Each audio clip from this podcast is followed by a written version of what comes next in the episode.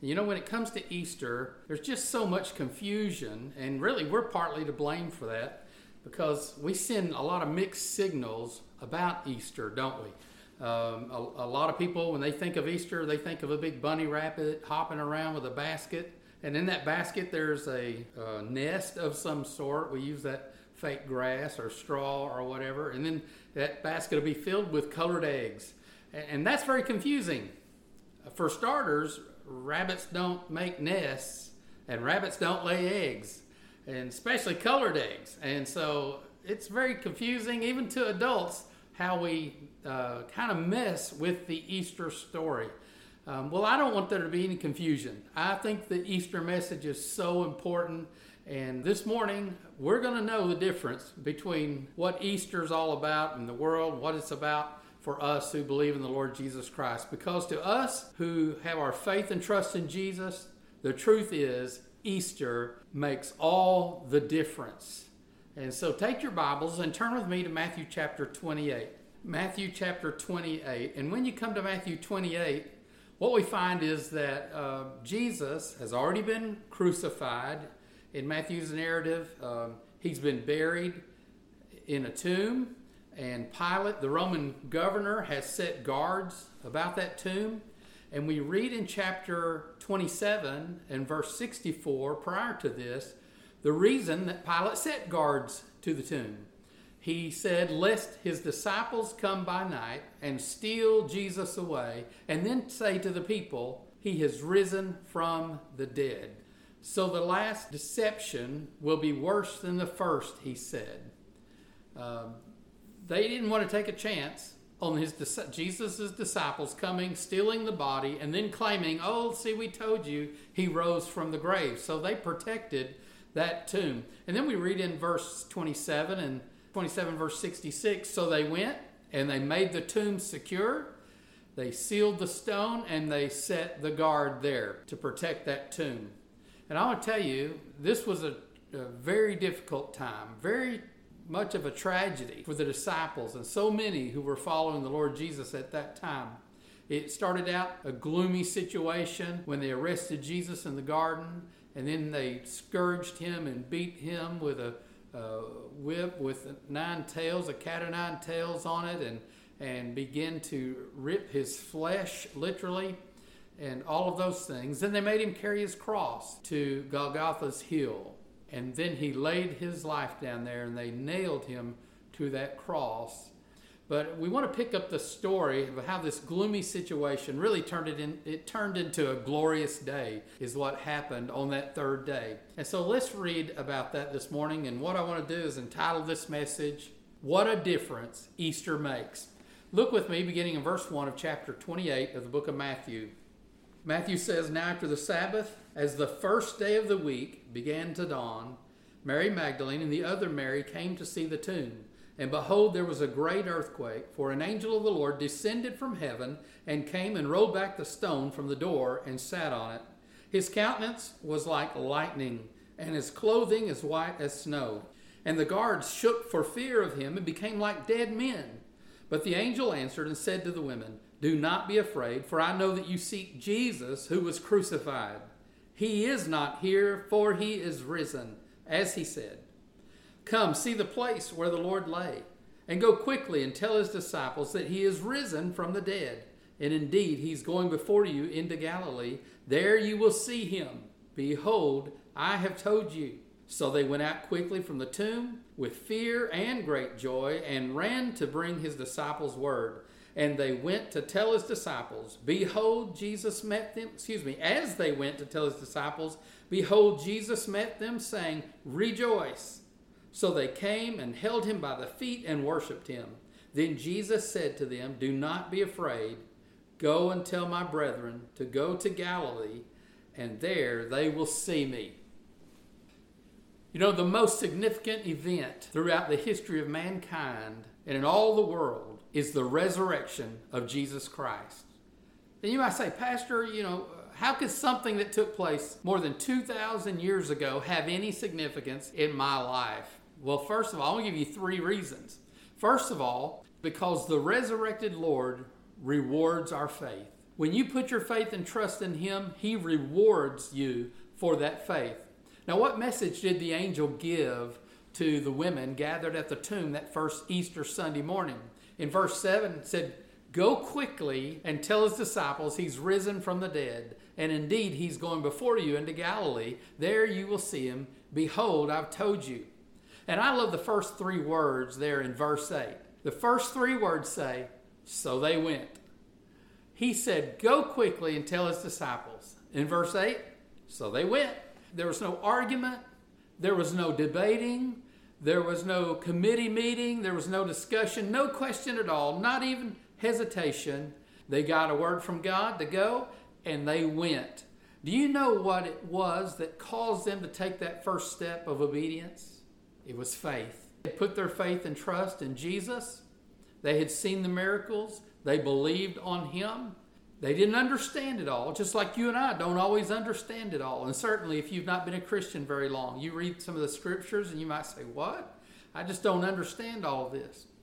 But you, you won't ever understand all of it completely. But what you must understand is who Jesus is. They understood now who Jesus was, and they were obedient because of their faith in Him. Learn this, okay? Bible faith is taking God at His word and adjusting my life and my actions to fall in line with what God has said. When we do what God has said, we are exercising Bible believing faith. We are exercising faith that is accompanied with salvation, and salvation that accompanies faith. We can't please God if we walk in the flesh. What's the flesh? That fleshly desire, that human nature and desire that we have to please self, to do everything I want to do, disregard whatever God may want from me, what He might want for me to do. We can't please God if we walk that way. Romans 8 and 8 says, So then, those who are in the flesh cannot please God. The things done in the flesh only please us. And and that kind of pleasure is so short lived, it just doesn't satisfy. It lasts just for a moment, but they do not please God, those who walk to please the flesh. We're to walk in the Spirit. So you might say this morning, well, how can I please God? By doing good things, by being nice to other people, by helping people in their time of need. Certainly, in this time that we're experiencing right now with the COVID 19, there's there are people who've lost their jobs. There are people who have needs. And uh, we could do some good things for those people when we find out who they are. And maybe it's a neighbor, I don't know. But all these things are very commendable. But to please God, that's not enough. To please God, that's not even the first step. In fact, the first step to please God is faith. It's having faith in who He is, it's believing on Jesus for salvation. Listen to Hebrews chapter 11, verse 6.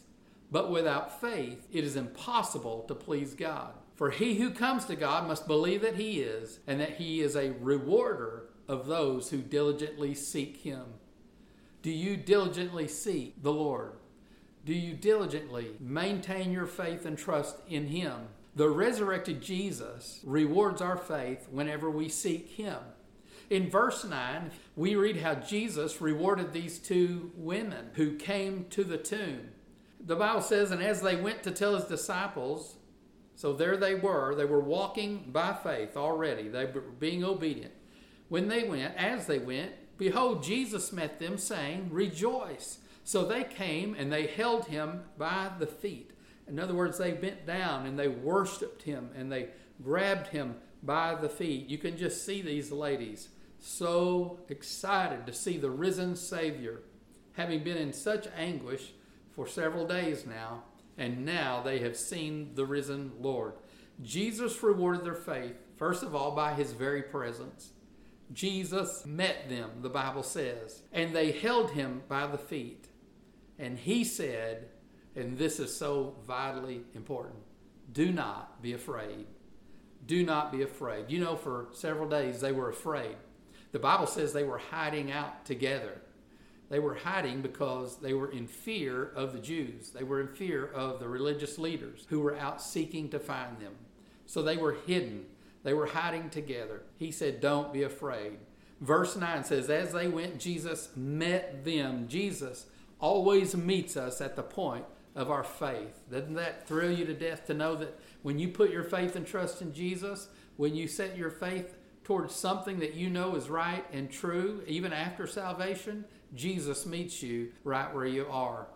You can't know God without faith, and you cannot please God without faith. So I want you to see this morning, on this resurrection morning, the resurrected Christ and realize that He will reward your faith in His time and in His way. Well, the second thing that's exciting to me about this the resurrected Lord removes our fears. He said, Don't be afraid, didn't He? We read in verse 7 the angel telling the women also, Don't be afraid. They came to the tomb. He said, Don't be afraid. Now go and you'll find Jesus. Jesus finds them says, Don't be afraid. Why do you suppose the angel came with that message? Well, it's like we said a while ago. Their hearts were so filled with fear. You know, they had been filled with fear, not just that people would come and, and take them hostage or maybe even kill them. They had a lot of fear about the what ifs. Things like this What if our faith was in a lie and Jesus is not the true Messiah? They had a lot of fear while he lay in that tomb. What if his body would be stolen? What if he didn't rise from the dead? If he didn't rise from the dead, we have no hope of salvation and no hope of eternal life. And if we have no hope of eternal life, then we have no hope in this life at all. So you can imagine the what ifs that they were going through as they went to the tomb. And they get there and he says, Don't be afraid. He is not here.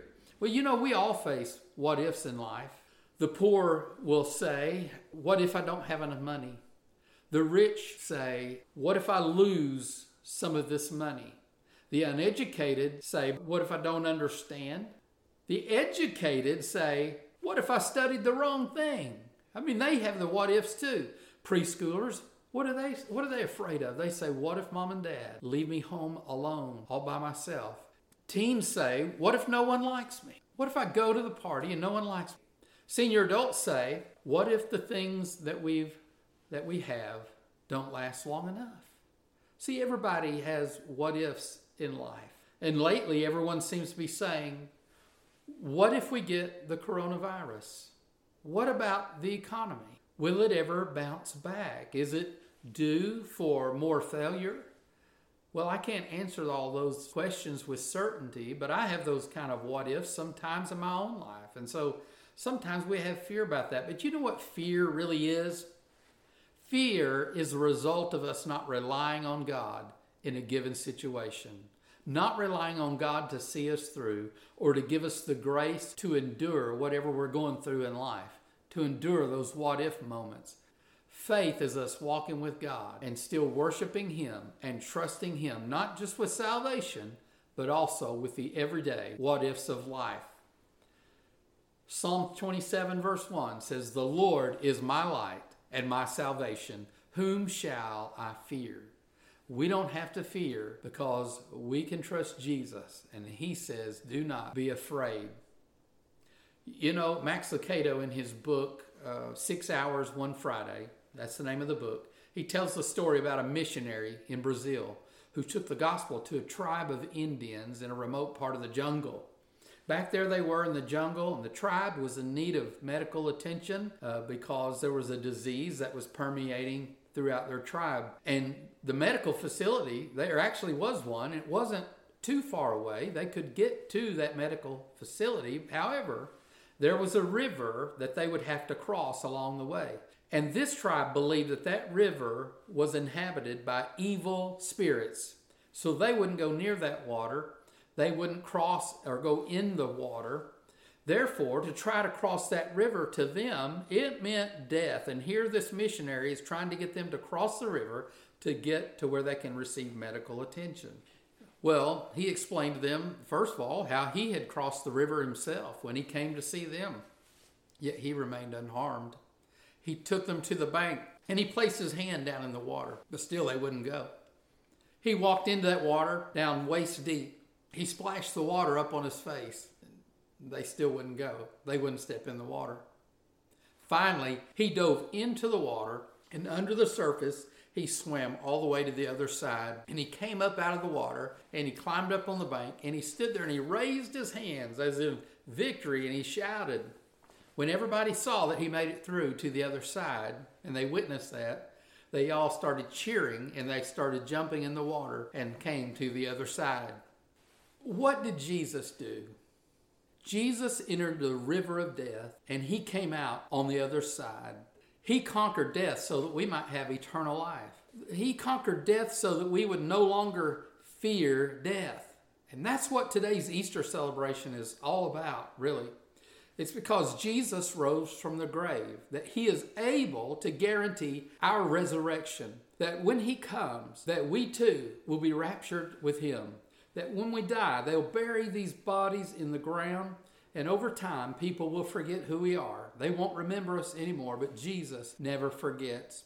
So that's what Easter is about that Jesus rose from the grave, therefore, he has the power to raise us from the grave. So we, we don't have to have fear for today. We don't have to have fear, any fear about tomorrow, and we certainly don't have to fear eternity itself because Jesus has secured our eternity. That's why the old hymn reads, Because he lives, I can face tomorrow. Because he lives, all fear is gone. Because I know he holds the future. And life is worth the living just because he lives. So then, the resurrection does this for us. The resurrected Lord, first of all, rewards our faith. The resurrected Lord, secondly, removes our fears. And last, I would tell you this He requires something of us. He sends us out. The resurrected Lord sent the body of believers to go out on a mission. Look at verses 16 through 20. Then the eleven disciples went away into Galilee to the mountain which Jesus had appointed for them. When they saw Jesus, they worshipped him, but some doubted. And Jesus came and spoke to them, saying, All authority has been given to me in heaven and on earth. Go therefore and make disciples of all nations, baptizing them in the name of the Father, and of the Son, and of the Holy Spirit, teaching them to observe all things that I've commanded you. And lo, I'm with you always, even to the end of the age. Now, that the resurrected Christ sends us out raises a couple of questions. First of all, when are we to go out? When do you start? Well, the word go in the original language means, it doesn't just mean to just go, it's talking about as you go or as you are going. That is, while we're going, while we're going out into the community, while we're at work or at school, maybe while we're shopping in the mall, we're at a store, or we're with friends, or we're at a family reunion seeing relatives. Part of our purpose in the everyday moments of life is to encourage someone to follow Jesus. So that's a question. When are we to go? Well, it's as you are going each and every day. Another question might be who are we supposed to go to? Well, we're to go to people everywhere. The Bible says, make disciples of all nations. Acts chapter 11, verses 19 through 21 gives us an example of what the early church did. The Bible says in Acts 11 19, Now those who were scattered after the persecution that arose over Stephen traveled as far as Phoenicia, Cyprus, and Antioch, preaching the word to no one but the Jews only. But some of them were men from Cyprus and Cyrene who, when they had come to Antioch, spoke to the Hellenists, preaching the Lord Jesus. And the hand of the Lord was with them, and a great number believed and turn to the Lord. Now, I want you to notice something in that passage. And again, if you're still looking for that, it's Acts chapter 11, verse 19, uh, all the way through verse 21. And what I want you to notice is that some of these followers, they went to just the Jews, to their own Others, however, went to the Hellenists. Those were Jews that were Greek speaking Jews. A third question might be about Jesus sending out, us out. What, what are we to do? Well, the text says something very interestingly here. It says they preached. You might say, Well, I can't preach. Brother Crispin, I, I don't do what you do. I'm, I'm not you. I'm not like that. I can't go and preach to people. Well, I just want to ease your concern just a little bit. Let's unpack this verse or two for just a moment, okay? where it says that they went and preached to the Jews about the resurrection of Jesus, that word preached means they talked about it. They shared conversationally about the resurrected Christ and all that had happened. In this case, it was to the Jews. But it says that the others, they preached to the Jews who were Hellenists, who spoke Greek. But the word preached there is different. That word preached is that they heralded it, they proclaimed it, they declared it out loud and publicly. And so it's a little bit different in their styles of presentation, whether they preached publicly or whether they spoke conversationally about Jesus having risen from the dead. So the risen Christ became the central theme of their conversation and their preaching.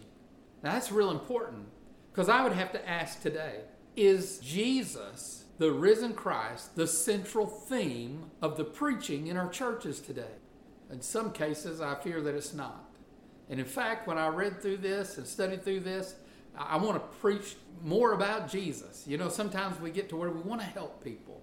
We want to offer encouraging words that will help them and, and themes of counsel and good counsel and things of that nature. The truth is, if people will get their hearts right with Jesus, then He will change their life. Verse 21 tells us what makes all the difference in their proclamation. Look verse 21, it says, And the hand of the Lord was with them. So you might be saying, you know, I don't think I can do this.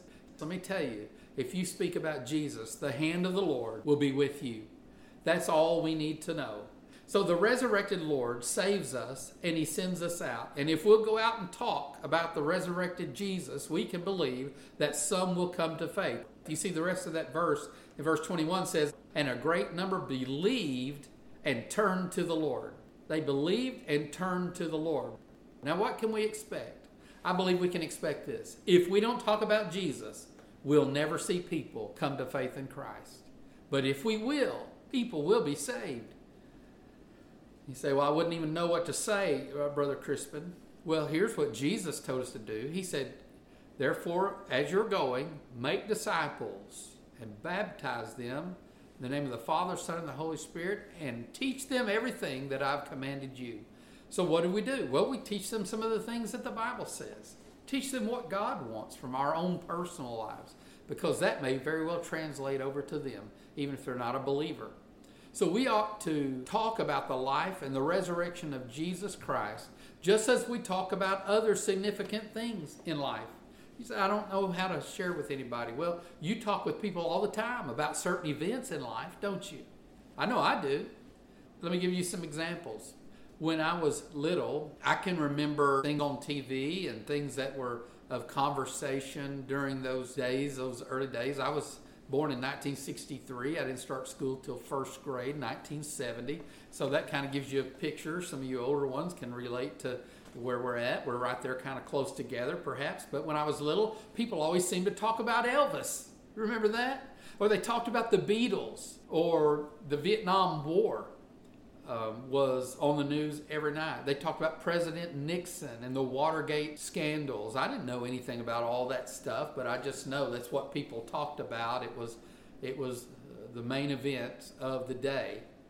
When I was in high school, the news seemed to be about inflation and people paying 17 and 18 and 20 percent for home mortgage loans, and and uh, the the economy was inflated and there was an assassination attempt, I remember, my junior year in high school on President Ronald Reagan.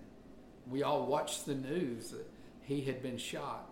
And so I remember that was the talk. We talked about events that took place that we could understand at that time. When I went off to college, I can remember the day that the Space Shuttle Discovery blew up in the sky. And I if I'm remembering correctly, that's the one that the school teacher was on, and how tragic that was. And for days, that's what we talked about. Today, we're talking about this virus.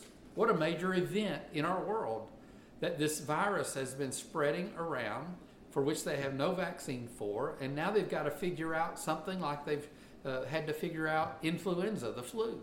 And so, um, things can be it can be critical on certain people, and so it is important but that's what we're talking about.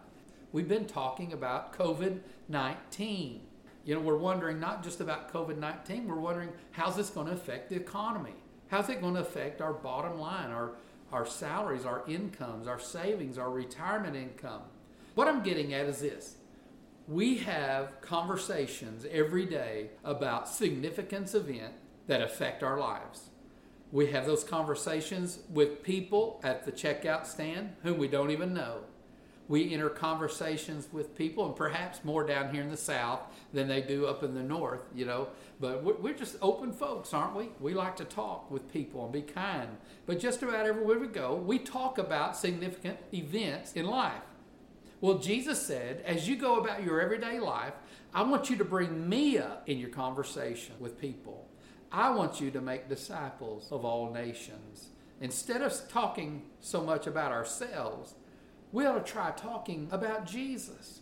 You say, well, I can't do that. People will get angry. Well, you can tell when to turn it off. I mean, uh, we can talk about Jesus and put in a good word for the Lord. Man, He saved you, He's redeemed you, and the person you're talking to may die and go to hell without the Lord Jesus Christ. So we can see why He would say, as you go about your everyday lives, I want you to go and I want you to lead people to faith in me. Make a disciple, a Christ follower out of people wherever you go. So let me just kind of wrap this up a little bit, okay? The greatest, most significant event in all history is the empty tomb and the day Jesus rose from the grave. That's the most important, significant event in the world ever, ever. We ought to talk about it. The second most significant event is the day you put your faith and trust in Jesus Christ. When you put your faith and trust in Jesus for salvation, He cleansed your heart and life, and He placed His Holy Spirit in your life to guide and direct you, and more importantly, to seal you until the day that He takes you to heaven to be with Him. That day that you made that decision is the most significant day in your life, second only to Jesus raising from the grave. If that's such an important day, you probably should talk about that. Probably should share that with people. Third, I think we should never forget that the resurrected Lord sends us out to talk about Him, and as we go, people who receive that message will be saved, just like you and I were saved. I think we forget that sometimes that maybe we were saved by happen chance. No, we weren't. We were saved one day because somewhere along the way we learned about Jesus or somebody just in a one on one conversation shared with us the gospel. The Lord Jesus, by His Holy Spirit, drew us to Himself to be saved, and we accepted His invitation. He stirred our heart with the truth of salvation, and we received Him as Lord and Savior. What a difference Jesus makes.